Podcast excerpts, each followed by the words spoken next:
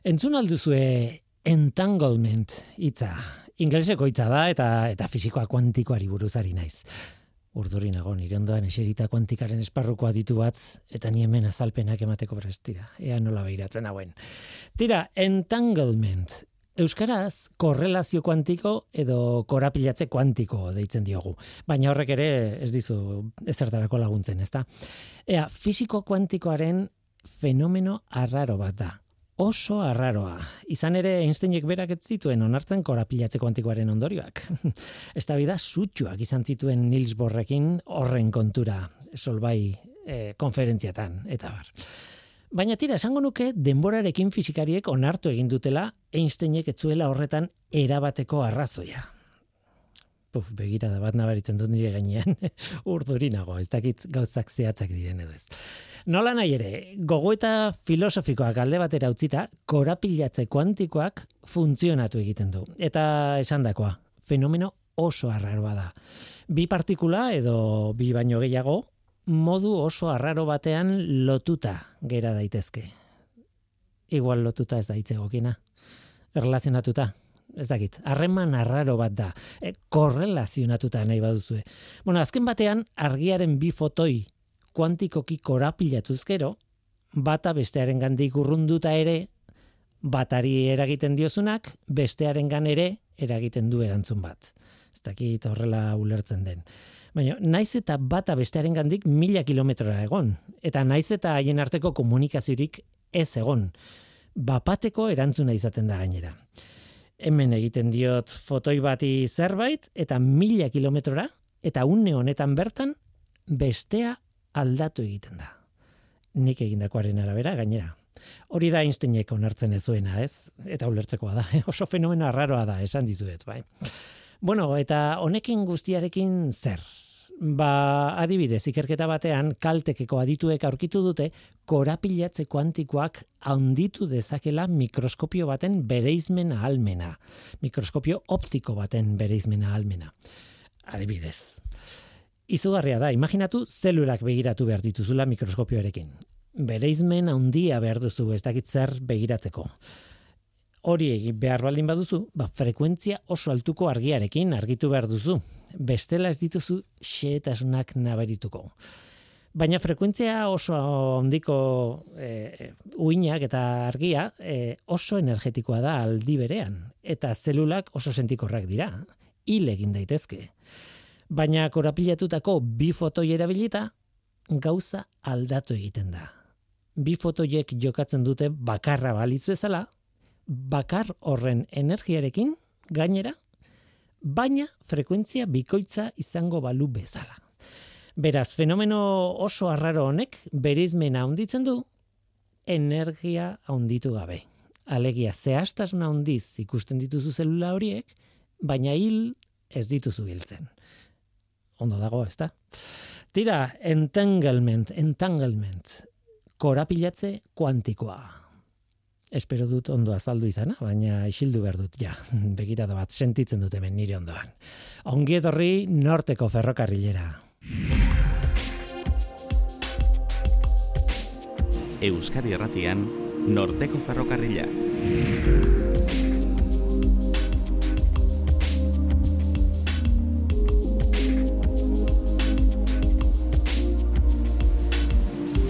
Kaixo denoi, zer moduz, ni Guillermo Roa naiz eta entzuten ari zareten hau Euskadi Irratia.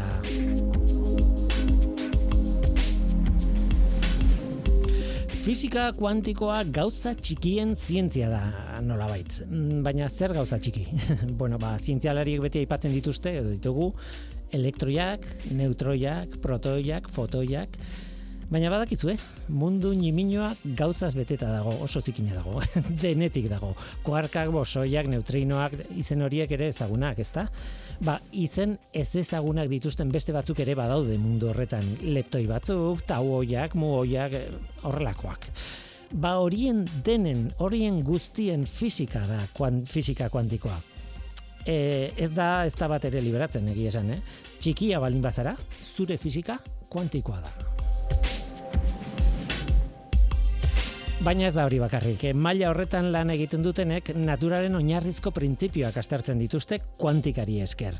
Oinarrizko indarrak adibidez. Ba, gaur horixe, oinarrizko indarren sekretu kuantikoi buruz hitz egin behar dugu Johnny Matxainekin.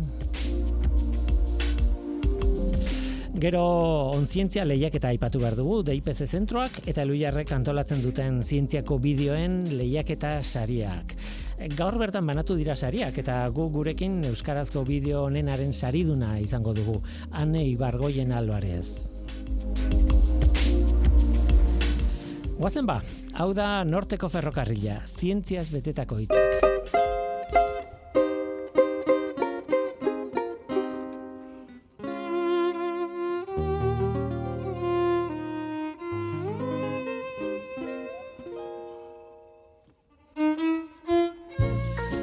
Gauza bitxi bat.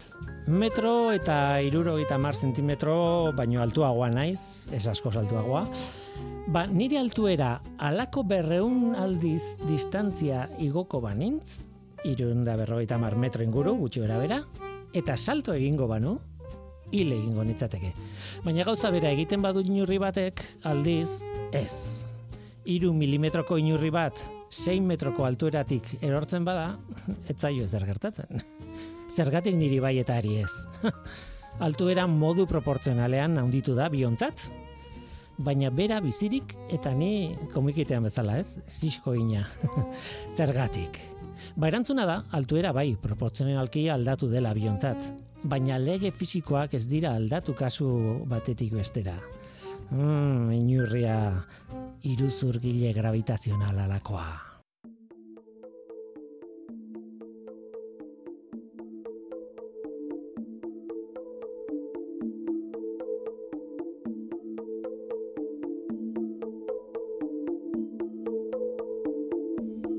Ze ondo aukeratuta dagoen sintonia hau, ez? E, honekin imaginatzen ditut elektroiak, protoiak, neutroiak, ez dakit, horrelakoak, kuarkak, bosoiak, Higgsen bosoia, e, ze ospetxo egin zen hori, ez?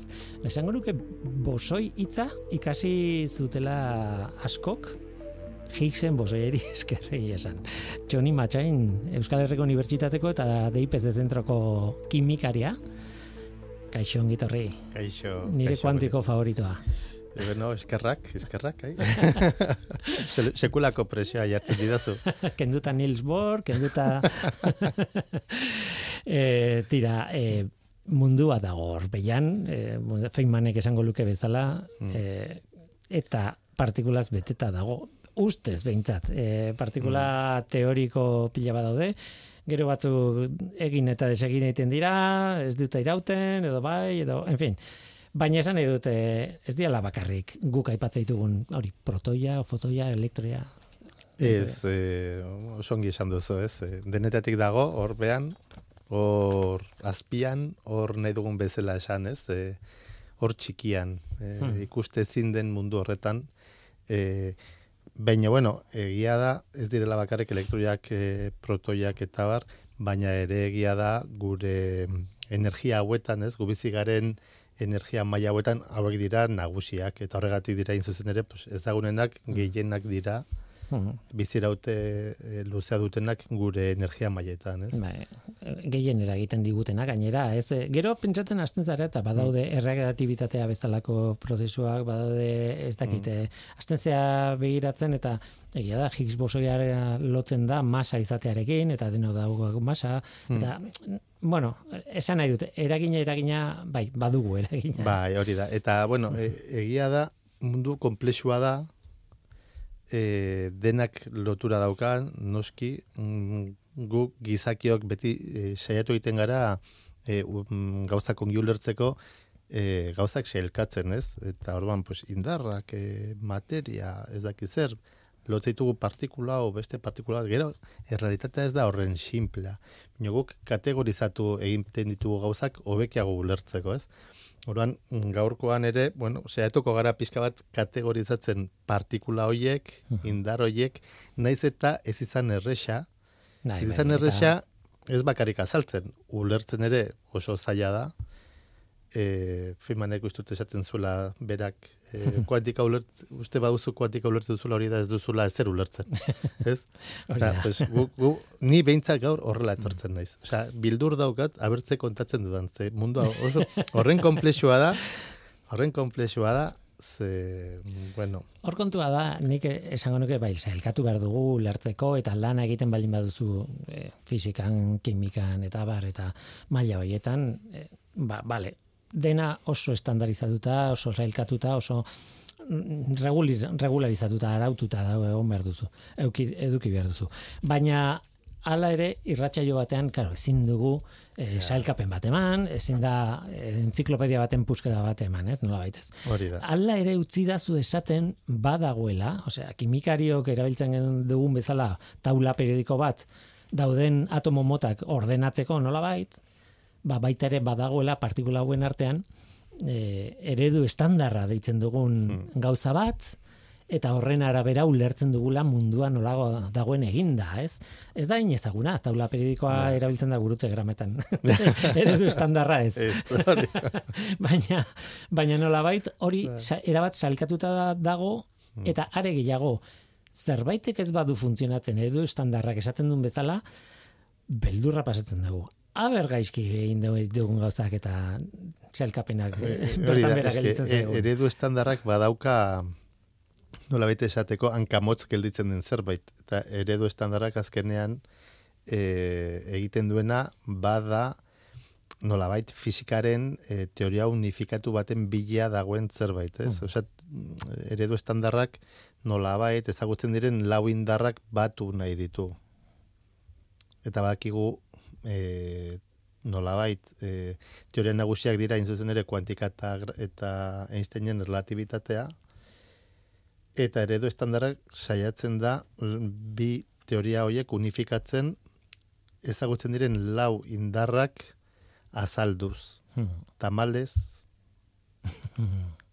badakigu ez dagoela lege unifikatua, ez? Fizikako lege unifikatua. Orduan tamalez segurazki eredu estandarra eta selkapen hau aldatu beharko dugu nolabait. Beti pentsatu dut fizikariak alperrak direla.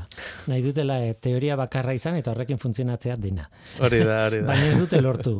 Lortu de lau indar daude munduan, e, unibertsuan, natura honetan, eta hiru lortu dute, e, ez dakit ekuazio berearekin, baino bai gutxienez eredu berearekin funtzionatzea. Laugarrena da la gravitazioa, hori aparte doa.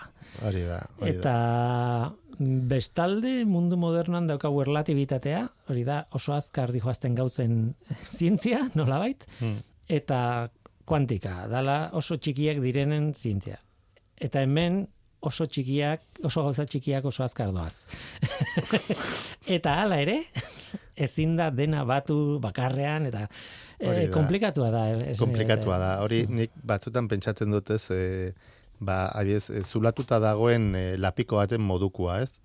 Zulatuta daukazu lapikoa eta amaika zulo ditu eta zuk amar behatz. Orun, e, urez, urez dago, ez? Beteta, orun, zuk amar behatzekin amar zulo estaltzituzu, baina amaika garrana beti, ez? E, hortik urak ies egiten du. Behatz bat sartzen bauzor beste zuloak gelditzen zaizu, ez? E, Irekita. irekita. Orduan, nolabait, e, hankamotz gaude, baina dakiguna asko da. Eta ez gaude horren urruti. Ez? Horren batzutan e, ikuspegi pesimista egon daiteke, ez? Ezin dugu unifikatu. Zerbait falta zaigu, ez da? Ala, ikuspegi optimista izan dezakegu, jo, zenbat dakigun. Venga, guazen gelditzen zaiguna e, aurkitzera. Orduan, bueno, hor dago, e, zera, ez? E, eta, eta, bueno, e, dakiguna asko da, azaltzen zaila da, e, ulertzen zaila da, izan ere, e, kontraintuitiboa da kuantika, eta bere e, zerak, e, ondorioak, hori askotan hitz egin dugu saioan, ez? Baina, e, nolabait, mm, gauza politak ere esan daitezke e, partikula azpeatomikoen inguruan, eta nola xalkatzen diren eta zergatik egiten diren xalkapenak, ez? Batzuk, partikula batzuk indarrak transmititzen dituzte, beste batzuk materia osatzen dute, orduan nolabait zerbait badakigu. Mhm. eh, esan beharko ditugu lau indar horiek zein diren. Mm. Nik bakarrik errabitazioa aipatu dut. Bai, Be, hori da justo, okerrena ez, e, kanpoan gelditu zaiguna. Baina Bai. hori da bat. hori da bat, e, claro, historikoki mm, desberdinak dira aurkitzen, ez? E, denok dakigu elektromagnetismo adibidez, ez? Indar elektromagnetikoa hori da beste bat, bere garaian indar elektrikoa eta magnetikoa lotuta zeudela mm, uste zen, eta desberdin, indar desberdinak bezala ezagutzen ziren, gero ikusi egin zen, e, zera, e, txampon berdinaren biorpegi zirela, Mhm. eta hori indar be, bera bakarra zela. Eta gero daukagu indar nuklear sendoa eta eta arina, ez? E, Horiek ere bi dira. Indar nuklear sendoa eta indar nuklear harina. hori da. Eta horiek e, ba, elektromagnetismoarekin eta gravitatearekin batera, ba, lau indarrak, naturaren lau indarrak osatzen dituzte. Hmm. Kuriosoa da, ze, bueno, indar nuklearraren intuiziorik ez daukagu, ez, ez, ez dugu ikusten, ez? Erlazionatuta daude nola dauden lotuta partikulak atomo baten barruan, edo erra, erradioaktibitatearekin, eta hori kontatuko dugu, baina e, oso argi ikusten dugu iman batek e, nola erakartzen duen, edo, bueno, karga positibo batek karga negatibo bat nola erakartzen duen, eta hori hori da elektromagnetismoa, Hmm. baina best, eta eta bestela dago gravitatea. Eta oso kuriosoa da gravitatea da oso oso oso aula beti esaten da ez? Nik boligrafo hau hartzen dut igotzen dut horrela daukat planeta oso atiraka bera baina ni fuerteagoa naiz eta altxatu egiten du boligrafoa ez? Esan nahi dut ez da oso indar eh, handia, ez da intentsitate handiko. Baina irismena sekulakoa da. Bai, Ze Jupiterrek eh, nabaritzen du eguzkiaren indarra, eta bira non dauden, ez? bai. milaka, o, milioika kilometrora. Aldiz, elektromagnetismoa oso gertu. E, gerturatu behartzea asko nabaritzeko e, erakarpen hori e, iman batetik ja metro batera dagoena oso zaila da berak erakartzea, ez? Mm. Baina erakartzen dunean, klaga! Ja, hori da, sendo, sendo ekartzen du, erakartzen du. Orduan, e, bi planteamendu, be, bueno, bi planteamendu, bi ezaugarri kontrakoa dituzte, ez? E, e, kuriosoa da, eta nuklear bortitzak eta nuklear aulak, biak dira elektromagnetismoa bezala, oso distantzia txikitan funtzionatzen dute, baina oso oso oso oso, oso indartsuak dira. Hori da, hori da. Eta horri esker, baina, ez dakit nahi, nahiko duzu, baina sartu ditzakegu beste partikula azpiatomiko batzuk eh, jokuan, eta guk, e, e, zera, nukleo atomikoan, nukleoak, barkatu nukleo atomik- atomikoetan protoiak eta neutroiak e, ezagutzen ditugu, baina hauek ez dira e, osagai e, Bai, oinarrizkoak. Ez? oinarrizkoak, baizik Mhm. eta beste batzutaz osatuta daude. Ez? Kuarkak daude horre azpen, eta kuarkak zerbaitek eh, lotuta mantentzen ditu, eta gero nukleak berak ere bai, beste zerbaitek eh, elkarrekin mantentzen du, ez protoiak eh, askotan pentsa dezakegu ez, jo, nukleo atomikoa eh, karga positibo osatuta badago, Mhm. eta elektromagnetismoaren eh, arabera karga berdinak aldentze aldera jotzen balen baute zergatik nukleo atomikoa bera elkarrekin mantentze ditu protoiak, ez? Hori da beste indar sendoago bat dagoelako e, eta luzapen edo eda, e- edapen laburragokoa gainera. Hori da zuk lehen e, aipatu duzuna, ez? Horan hor daukagu e, kuarkak e, nolabait e, protoia edo neutroiaren barruan mantendu egiten ditu indarra dugu eta nukleoak e, elkarrekin mantentzen duen indarra daukagu, Mhm. ez? Eta hor hor daukagu nolabaiteko gure gure e, e, ja ezin dugu bakarrik hitz egin protoiak, neutroiak, e, elektroiak eta fotoiak. Bai, Gainera, Ja. Kuarkak ditugu, eta kuarkak elkarrekin lotuta mantentzen dituzten horiek dira gluoiak. Eh? Hori da. Baita ere, esan behar dut fizikan izenak oso divertigarriak direla, ez? Beti hartzen duten nun baiten, nun baitetik eh, izen bat eta adaptatu egiten dute. Glue inglesez, eh, ba, pegamentu, ba, Pegamento, itxas- itxasgarria, ez da, itxasgarria, bai, bai. Eta eh, izena oso adierazgarria da, ez? E, Mm. Zera, hor nukleoiak, o nukleoiak dira, inzuzen ere, e, nukleoen Nukleoen partikulak hori da. Mhm. E, pegatuta eta barruan dauden azpi, azpi partikulak ere, partikulak e, pegatuta mantentzeko, ba, nolabiteko zerbait sendoa behar da, ez? E, Mhm. Ja, fisikariek eh, bere garaian izen eh, izenak mm, eh, nek esango nuke greziatik hartuko zitu, osea grezia hizkuntzatik, ez? Elektroia elektroi, ta ta. mm. Gero, 20. mendean ja hoiek bukatu zirenean inventiba bat ekarri behar zuten, ez? eta bueno, hor agerikoa da horrelako izenetan.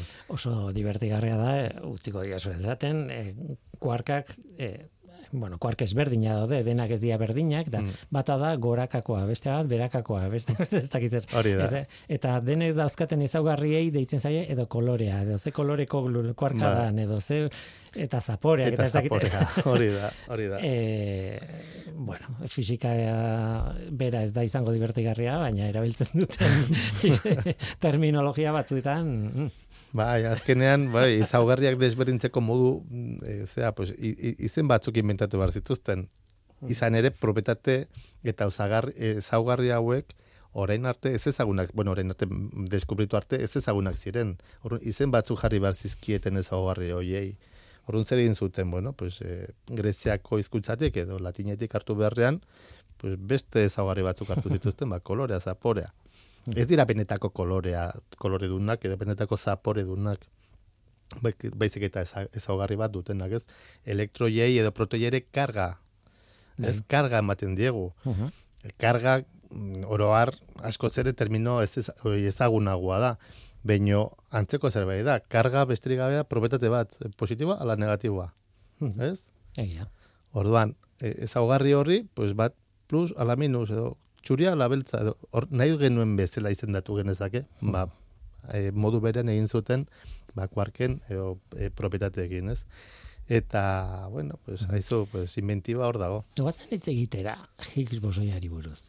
Izan zen, mm, bueno, sekulakoa, e, nik, mm, a ber, nola azaltzen dudan, e, momentuan bapatean hitz egin zen e, Higgs bosoiari buruz, e, zientzialari batzuek detektatu ahal izan zutelako Higgs bosoia. Higgs bosoia zen Higgs izeneko tipo batek, teorikoki plante, le, askoz lehenago planteatutako e, partikula bat esan zuen. Hemen egon behar du partikula bat, ez da izan behar du mota ontakoa, pixu ontakoa, ez da zer ontakoa, eta bosoi bat izan behar du, bueno, ez gara sartuko zer den bosoi bat, baina bueno, handik denbora batera lortzen dute detektatzea bat. Oso zaila da, ze egin eta desegin egiten da, ba, en fin, bueno, e, tira.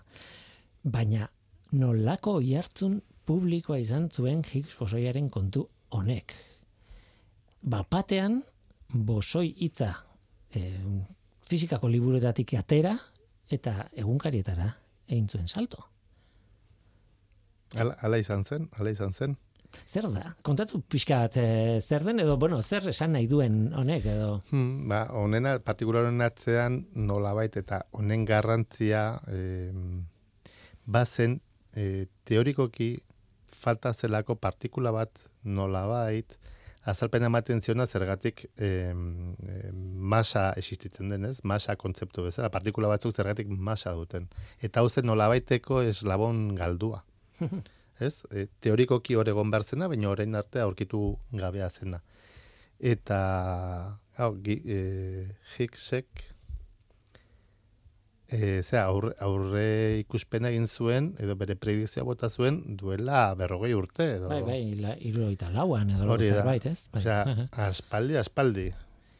Eta, et, bueno, hor zegoen.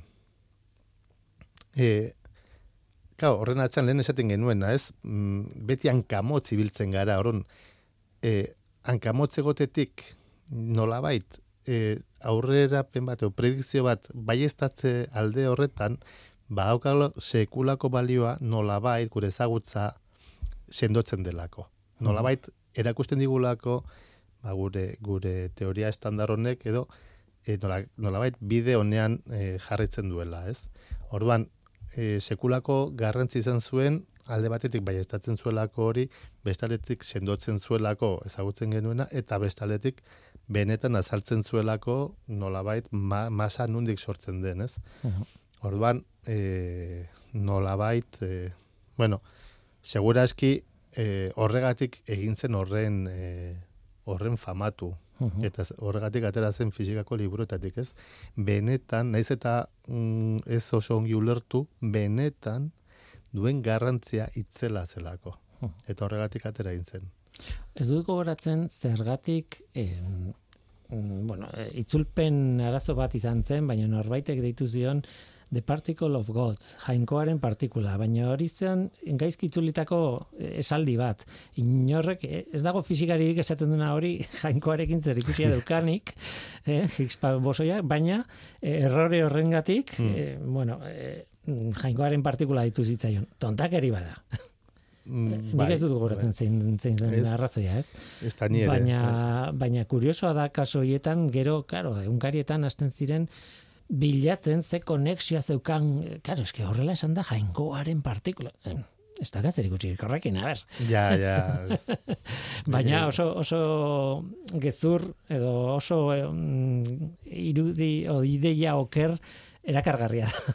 Hori da. esateko? Ez nolabait da partikula horret horri esker masa duten partikulak sortzen badira kakotxen artean ulertu idazue sortzearena, Mhm. no, horrek badauka jainkoaren zea bat, ez? Bai. sortu egiten da materia, bai. sortu egiten da, ez? Eta, bueno, hor, hor dago nik uste horregatik eh, horrelakoan kasartze bat eh, egitea oso erresa da. Gaizki egiten badia itzulpenak edo kontzeptuak ez badira oso ongi ulertzen. Mm, Baina, bueno, fisikaren atzean eta zentzeraren atzean oro har inork ez du bilatzen jainkoa. E, bilatzen dena da, e, zera, e, errealitateari azalpen bat. Errealitatearen atzean, azalpen horren atzean, noiz baite jainkoa agertzen bada, pues onartu beharko dugu, baina horren artez da hori gertatu. eh? Ez da gertu ez. Em, Guazen salto egitera, proposatu nahi dizut, eta hori ez nuen pasatzen utzi nahi, em, zeari buruz, erlatibitateari buruz hitz egitea. Erlatibitatea gauza kuriosoa da. Horrela esan da, erlatibitatea esan dut. Ez, e, erradioaktibitatea, barkatu, barkatu joan zait burua. Erradioaktibitatea. E, gauza bat erradioaktiboa denean, badakigu kaltegarria dela. Hori da dakiguna. E, bueno, benetan ez da horrela, ez? E, badago e, erradioaktibitate kaltegarria, erra- kaltegarria ez dena, e, bueno, ez dakit, e, uin ionizanteak e, emititzen ditunak eta uin ez ionizanteak, eta orduan ez baldin badira ionizanteak ez dute arriskurik, ez dakit zer, zu radioaktiboa zea, ni ere bai, esan eta askotan erabiltzen dugu e, karbono amalauaren kontzeptua e, radioaktibitatearekin e, lotu gabe, nola bait, baino, karbono amalau da, horixe, karbono batzuk, gure gorputzen ditugun karbonoen artean, gutxi batzuk, daukatela malauko pisua, eta hori erradiaktiboak dira. Eta hor hasten da joku matematiko gura, ez? Zuk baldin badaukazu erradiaktibitatea duen e, materia bat, pixkanaka desintegratzen joaten da. Hmm. Ze abiaduratan, eta hor dago kontua, ez? Hor dago kontuetako Hori da. bat. Mm. Hori da. Eta hori kuantikak azaltzen du, nola bait. E, hori da, eta horri esker datazioak egin daitezke, ez? E, horretarako erabiltzen da karbono amalaua, ez? E, Bai, nik uste dut erdi bizitza daukala Bost bos mila mila, zazpireun urte, da. zerbait, ez? hori da. Orduan, horrek esan nahi du, hemen orain, baldin badakat karbono amalauko eun atomo, hemendik bos mila eta zazpireun urtera, erdia geldituko da. berrogeita mar. Hori da.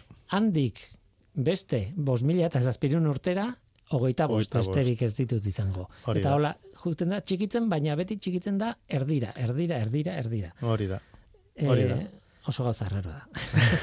Bueno, hori da erdibizitzaren kontzeptu eta hori zintzen oso oso amankomuna da, batez ere baimentzen gaituelako horrelako datazioak itera, baino ez bakarrik eh, fisikan edo edo antropologiako gauzetan, baizik eta ere bai kimikan erreakzioen abiadurak ere horrela e, neurtu egiten ditu kontzeptu berdina erabiliz. Orrun horrek ekartzen du ez, kontzeptu horrek ekartzen du e, batera e, ezagutza, ezagutza asko. Orrun niri benetan ez zait bat ere arrotza egiten, baina ulertu dezaket, ez, zuk pentsa dezakezu. E, eun urtetan er, zerbaiten erdia desagertu bazait, pues urrengo eun urtetan beste erdia desagertuko da, ba ez. Ba ez beti, ez, e, ez da zuzenki proportzionala, baizik eta erdizkagoaz. Horregatik da garrantzitsua erdi bizitzaren kontzeptua. Horrek ematen digu demoratze demora tartean erdia izango dugun. Duela gutxi, e, bueno, gutxi ez ja, urte eta piko, e, famatu egin zen irulegiko eskua. Eta irulegiko eskuan datazioa besteak beste karbono amala horrekin egin zen, ez eskuan bertan, ze hori, e, zea metalezkoa zen, baina bai inguruko, ez, pegatuta zituen beste, edo, bueno, onduan e, zeuden e, ba, osagaiak aztertzeko garaian, pues, karbono amala horrekin e, aztertu egin zen. Hor, behitu ze garrantzitsua den e, erdibizitza kontzeptua jakitea, zein den horri esker, mm, beste batzuk, beste elementu batzuk, igual, milaka urteko erdibizitza e, dute. Orduan, ezingo genuke e, guztiei e, denbora berdina asignatuta, ezingo genuke datazioa e, atera, ez? Orduan, azkenen kuantikari esker ulertu badezakegu prozesu hau nolakoa den, gero aplikazioak ere beste esparru e, askotan daukagu, antropologian, paleontologian, eta bar, eta bar.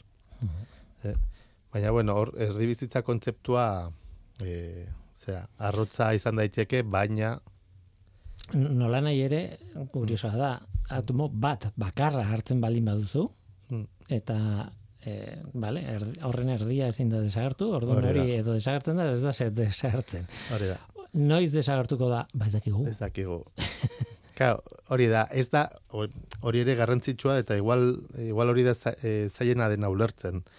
E, ez, bosmia zazpirun urte inguru behar dira karbono amalau e, elementu nukluen e, erdiak desagertzeko. Baina desagertzen edo desintegratzeko, bia desintegratzen hasten dira hasieratik. Bai, bai, hori da. Bakarrik erdiak desager, des, oza, ja joan Des, desintegra. desintegratzeko da erdia estadistikoki eta hor dago gakoa gauza estadistikoa da Mhm. E, ba justo denbora hori pasatzen denean Baina zergatik eh, hau bai eta hau ez. estadistika kontua Eta, claro, hor dago kuantika. Kuantikak estadistikarekin zer ikusia oso ondia dauka. Bai. Probabilitatearen kontuarekin, ez? Ordan, Bai. e, mm, bueno, nukleo erradiaktibo bat noiz puskatuko den, duen, no- noiz puskatuko den, noiz desintegratuko den, eta desintegratu esan nahi du, puskatzen dela nukleoa, Hmm. emititze ditu partikula batzuk, hori erradiazioa emititzen du, Hmm. Eta bihurtzen da gelditzen dien pusketak txikiagoak dira, beraz beste beste atomo mota bat lor- lortzen da, ez? Hmm. E, Karbono amalau batetik nitrogeno amalau bat eh, sortzen da, edo lako zerbait. E, bueno, e, zer gertatzen ari da? Mm, Zer gertatu behar da plaf egiteko eta puskatzeko? Hor, kuantika sartzen da, hor kalkulatu daiteke Hmm. probabilitate hori. Hori da eta horren atzean hain zuzen ere lehen esandako indarrak daude indar e, nuklear sendoa indar, indar nuklear aula ez eta bien arteko burruka bat nolabait esateko, ez? E, lehen esaten zenuen, ez? E, gravitateak esateko gauza bat, elektromagnetismoa beste bat, baina distantzia desberdinetan eragiten dute. Hemen ere oreka bat egon behar da indarren artean, eta batzutan indar batek irabazten du, beste batzutan beste batek, eta horren desintegrazio aldean, normalean indar nuklear aularen gauza izaten da, elkarrekin mantentzearena indar nuklear sendoaren gauza izaten da, eta hor oreka horre hori apurtu egiten denean, baten alde, kasu honetan aularen alde, desintegrazioa eman daiteke. Hori guztia ongi ulertzeak eta formuletan jartzeak aukera ematen digu predikzio hori egitea eta ulertzea. Noiz hau desintegratuko da, hau estadistikoki diote, Mhm. nukleo hau nukleo mota hauek desintegratuko dira, beste nukleo mota hauek ez dira desintegratuko. Mhm. Hori da sekulako aurrerapena, hori guztia ongi ulertzea. Ez? Baina hori kuantikari esker ulertu daiteke, kuantikari esker azaldu daiteke eta kuantikari esker aurreratu daiteke zer gertatuko den. Mhm.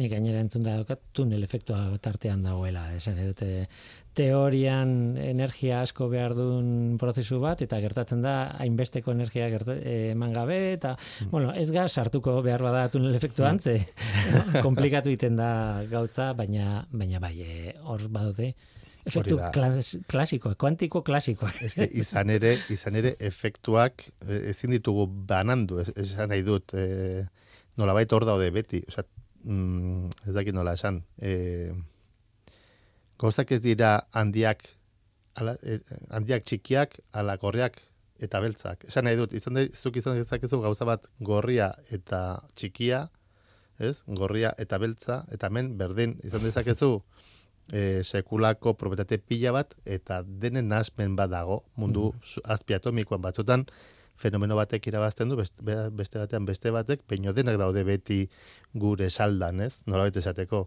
kondimenduan. Ez dugu esan, ba, hemen, e, hau aztuko dugu, ez, dena beti hor dago, orduan, nolabait, gure jokoan, horregatik da horren zaila, ongi ulertzea guztia, eta nolabait dauden implikazio guztiak, ez? beti daukau jokuan ulertzen ez ditugun gauzak, baina e, denera bai dauke, dakiguna da e, gure teoriak baimentzen digula oroar ulertzen gertatzen dena. Eta horrek, lehen, ba, askotan igual errepikatu, errepikatu nire burua ez, baina ulertzeak, hori berak, naiz eta guztia ongi ez ulertu, baina ulertzen duguna ulertzeak sekulako balioa dauka horrek baimentzen digulako gero aplikazio teknologikoak, e, baimentzen digulako e, aur, e, zea, e, predikzioak egitea, baimentzen digulako e, nola baiteko botere dunak izatea, ez? Ezagutza boterea da nola baite esateko, eta mm. boterea ongi ulertuta, eh? esan nahi dut. Mm orduan, e, zera, aipatu duzu ez, e, horatzean dauden beti fenomenoak eta oso arraroak eta egia da. Baina baina eh Oiek Bur, buruan duzu bueltaka zerbait, baina ez da ateratzen. Ja, ez, eh, ez, ez, dut, ez dut gehiegi eh, liatu nahi asuntua.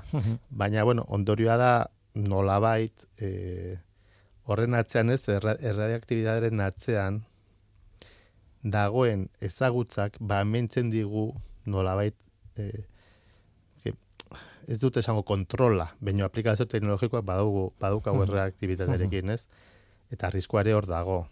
Bai, nik utzi dazu bat mm. botatzen, asko gustatzen zait, behar bada nik ere asko errepikatzen dut e, ideia bera, baina asko gustatzen zait e, PET teknika. Zu, e, bueno, joa, de, ospitalean izaten dute aukera mm. ioi erradiaktiboak e, sortzeko.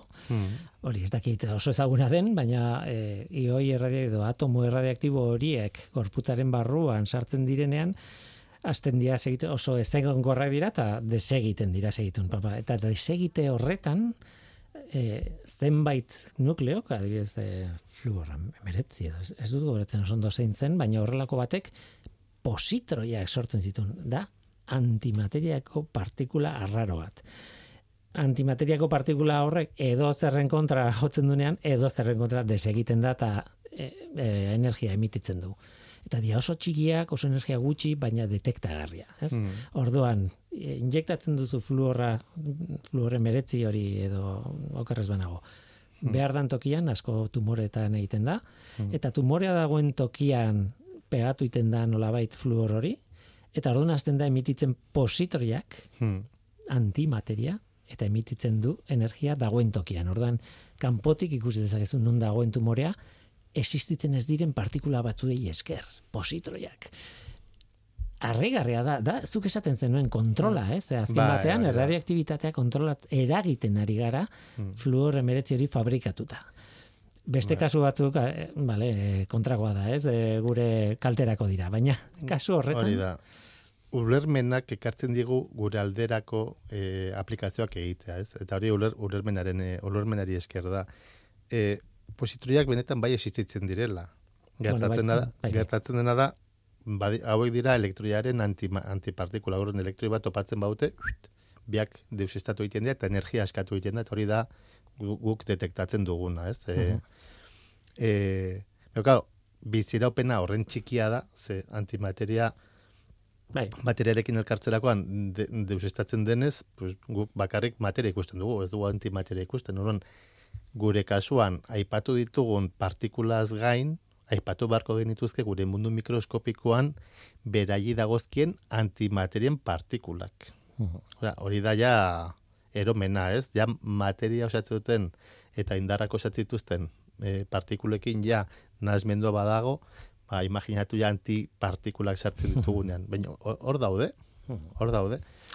Mundu hau, e, nik, nik benetan, iruditzen zait e, ab, abrumatzeko moduan. abrumatzeko modukoa dela, ez? E, niri, ez dakit, bertigoa ematen du. Baina aldi berean sekulako erakarpena, ez? E, hoi da nolabait e, zea piztina bat ikusiko, ez? Bero egun e, bero egiten duen egun batean piztina bat ikustuzu, baino zu trampolin batean gainean zaude. Hogei metroranik botatzea bertigo emango lidake. Baino bestalde sekulako berarekin urak erakartzen zaitu. Niri e, mundu mikroskopik, mikroskopikoaren e, e, liura honek erakartzen nau pilo bat naiz eta tamalez oso ongi ez duan ulertzen. Tira, ba, ez dakit arrazoia dudan, baina sentsazioa daukat horrelako elkarrizketarik ez dugula inoiz egin. E, sartu garela terreno batzuetan, ere mu mm. interesgarri batzuetan, oso egia esan, mm, pixkat hemendik eta pixkat handik hartu ditugu gauzak, beste mila gauza daude, noski. Hori da. Baina nolabait saiatu gara testu inguru ematen, e, kuantika eta kuantikarekin ikertzen diren partikulai edo azalpen bate bateko, nolabait, bueno. Hori da, hori da. Eta ez gara sartu urra honditan, eh? Ez gara sartu urra honditan, urra honditan sartzeak ekarriko lukelako, segura eski, ba, terminologia pizka bat arraroa, leptoiak, lehena epatuzu muoiak, ez dakize, e, bosoiz eta bosoi ez dakizer. Baina, utzi da zu gauza bat aipatzen bakarrik da, askotan, ez gara konturatzen, baina e, indar elektromagnetikoa eta argia guretzat oso ikoak dira. Eta argia zer da azkenan fotoiak, ez? Fotoiak. Ba, fotoia da inzuzen ere indar elektromagnetikoa transmititzen duen partikula. Eta guk lotura hori normalean eguneroko bizten ez dugu egiten. Baina hori ala da. Indar elektromagnetikoa transmititzeko partikula bat behar da, eta hori fotoia da, argia. Eta hau esan gabe ez nuen bukatu nahi. e, zera. Tira, hemen utziko dugu eta, bueno, elkarrizketa oso berezi izan da, baina baita ere balio izan dit nola baita eh, aurtengo denboraldiari agur esateko, e, datorren denboraldian bultatuko gara nahi baldin baduzu kuantikari buruz ere hitz egiteko, e, pixa denetik hitz egin dugu kuantikaren mm. barruan, e, jarraituko dugu, e, gauza asko daude. E, txoni matxain, udara oso, oso, oso, baina oso ona pasa, mila esker, oso handi bat. Beste bat zuretzat. Eta aurren arte. Urre, e, udan bueltan elkara ikusiko dugu berriz hemen. Zientzia.eus Zientziari buruzko albisteak. Audioak, bideoak, agenda, argazkiak. Milaka eduki gune bakar batean. Elu jarren zientzia ataria zure eskura. Entzun, irakurri, ikusi eta ikasi. Tira ba, bideo berriak etorri dira elu jarrera. Onzientzia lehiaketan izan gara.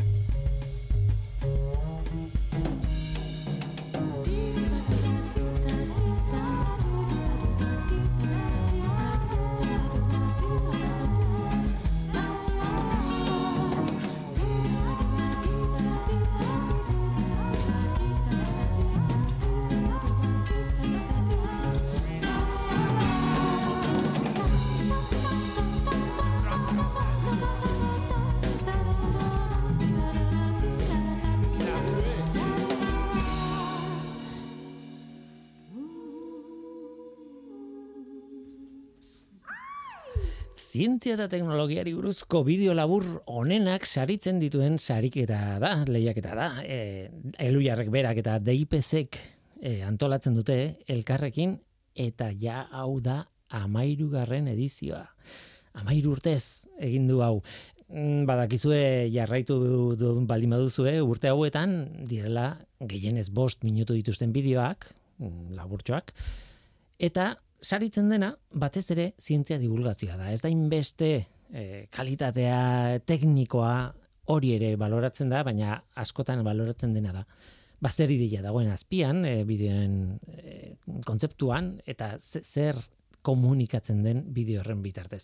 Tira, aurtengo saria gaur bertan eman dituzte eta saridunak badaukagu betiko zerrenda desiatua daukagu eskuan, ez? Eta aipatu behar dut divulgazio bideo honenaren saria, iru mila euro, ez dagoela gaizki, Daniel González Eskudero informatikari ingenieria Madrildarrak irabazi duela. Bere lana, Lokita por tus huesos. Loquita por sus huesos. La historia de Mary Annin. Déjame, amor, que te cuente antes de irte a dormir una historia diferente de las que sueles oír. Loquita por tus huesos da bideo labur bat kontatzen duena Mary Anninen historia eta ez da ezaguna egiten zaizuen, baina ingalaterrako emakume nahiko pobrea eta bueno, bizirauteko fosilak jasote zituen eta berak aurkitu zituen ezagutu ditugun dinosauroen lehen fosilak, iktiosauro batzuk eta bar itsaslabarretan agertu zirenak eta oso oso interesgarria e, Marianin eta oso oso interesgarria bideo hau, ez? Tira, e, baita ere aipatu nahi dut gaztezaria, mila euro, mutiloako Luis Amigo ikastetxeko Fermin Martínez Zabalza eta Aitor Ros Bengoetxe ikasleek jaso dutela. Em, bideo xelebrea Mendel buruzko bideoat. Story time con mi primo y con Mendel. ¿Qué pasa gente? Soy Tomás. Hoy voy a contaros una cosa que me pasó con mi primo Pepe el otro día.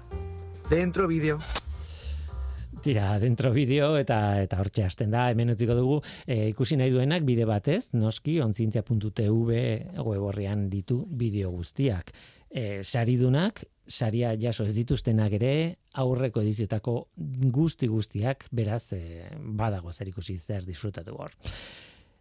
Eta Euskarazko bideo honenaren saria ere, aipatu behar dut, 2000 euro, Ane Ibergoien Alvarez arkitekto usurbildarrak jaso du. Bideoa, galdera bat, bidearen izenburua. Mina edo pikantea.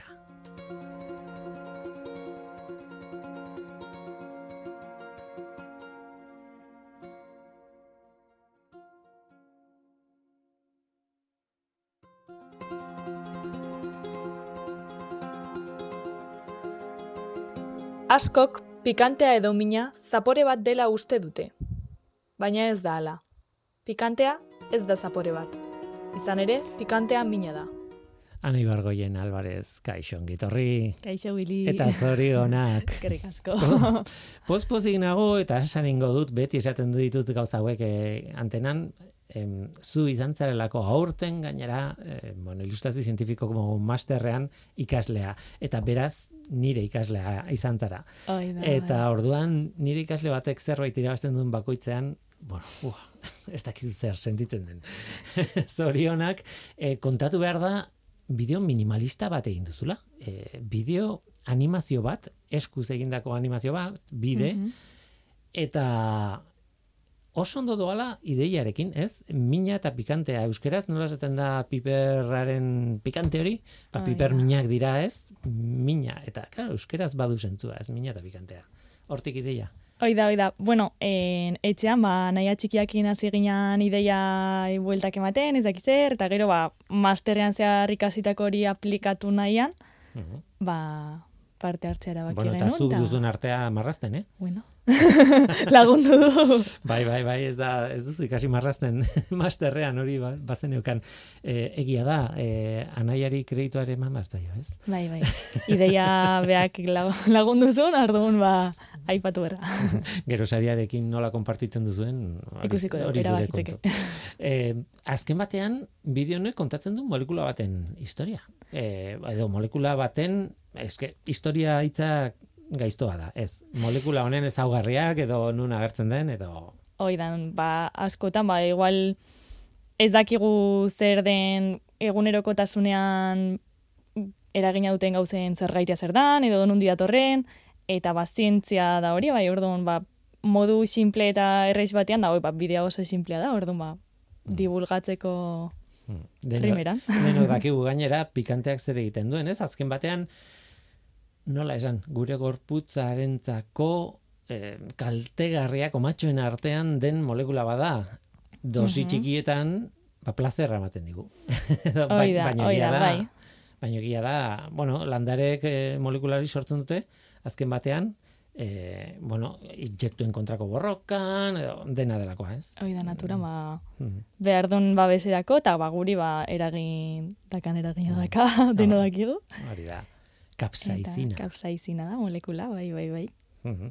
E, pikante guztiak ez dira kapsaizina, hori guatzen naiz, e, ikasi nuela duela ez asko, baina oikoena bai. Behin- Behintzat piperretan eta dauena bai. Hoi da, e, bai, azte ginean lantzen pixkat gaia ez dakitzer irakurtzen, ikusi genuen, ba, ba zeudela beste ze batu, baina, bueno, asko luzatzea zan bideoa, bost minuto barruan sartu behar genuen, eta Zaila da hori, e, murriztea, sintetizatzea. Bai, baino, bueno, denboraz larri nebien bai, orduan, ba, errexetan bideo motxaitea ez nekan luzeiteko denbora ez daria, orduan, Mhm. perfecto, justu. Zenbat egunetan egin zenuen, Ba, lau egun motxetan, dena. beti azken momentuan. Osea, zerotik hasita, e, lokuzioa entzun dugu, e, animazioa bera, montajea, gora eta bera, ematen dut Bai, bai. tontakeri bat, baina oso animazio txikiek ematen ditu, dute normalean lan asko, ez? Bai, bai, batez ba, biden hori askotan ez dugu ikuste, baina marrazki ondo juteko eta fiska fluitzeko edo marrazki pilo bat daude atzean. Mhm. Eta nik bilimelista inun orduan. Mhm. Hor asko horreztu nu, baina Marrazki digitala, bai, bai, kasu honetan, bai. hasieratik behar, Eh, behar bada horrek errazten du pixka bat, ez? E, Bueno, nahi dut paperean egiten badituzu marrazkiak eta hori eskanatu behar dira, montatu behar da. bai, bai, bai, bai, bai. Baina, bueno, aurten ikasi digitalean lehenengo aldiz ba, pixka tabletakin eta erabiltzen. Mm. Orduan, ba, hori ikasi nuen aplikatu, ez dakiz zer, ba, dena praktikan jartzeko aukera zan. Mhm. Igual askotan, bal, egon gutxi askoren ez da momentu honena, baina baina ikastea, beti ikastea. Tira, baina zorion du hartzaitut, ze ideia ondo dago. Bueno, harrigarria, neurri batean harrigarria da, zu arkitektoa zarela eta kimikako kontu batekin etorri zarela. Bai, bai. Ez dut galduko zergatik. Nik uste dut arkitekturak ere ematen duela, eh, gauza askotarako, eh? Deneak ematen, eh? Bai, bai. bai, bai, bai. Behar bada zailago igual zerbait minimalista egiteko. Mm, izan liteke. Baina- Bai, hasieran sartu nita masterren bidez, ba, igual arkitekturan bidetikan, ba, arkeologia, eta hori guz, ba, igual bide hortatikan jarraitzeko moduakin, baina hainbeste arlo ikusi ditugu, eta hainbeste, ba, infografia, animazioana, en, gai pila bat daudela, e, aldianak landu, eta, joe, e, dena gustatzen zaizkit pilo bat. Ordu maizak gero hundi jarraituko ete, baina, bueno. Hori da, hori motivazioa. Bai, bai, bai. Seinale ona, ez? Tira, ba, horixe, esan dakoa, onzientzia lehiaketaren, bideo lehiaketaren eh, sariak eman dira gaur, eta eta saridun batekin gaude, mina edo pikantea izeneko galdera horrekin, izeneko bideoa. Ba, ane ibargoien, ikusgai zientzia, onzientzia.tv web horrian, nahi duenarentzat, ba, zorionak, Mi esker. nahi zuen arte.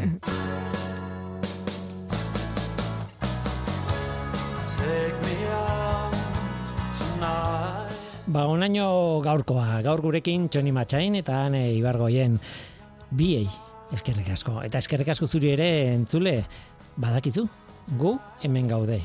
Norteko, abildua, eitb.eus. Gaur teknikaria Mikel Olazabal izan da eta mikroren aurrean ni Guillermo Roa Eluia zientzia taldearen izenean. Datorren astean gehiago, ordu arte ondo izan. Agur.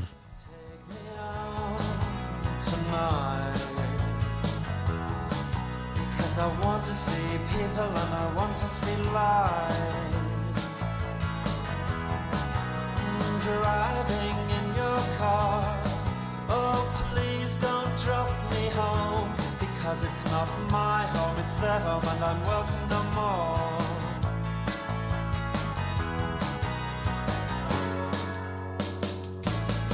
And if a double-decker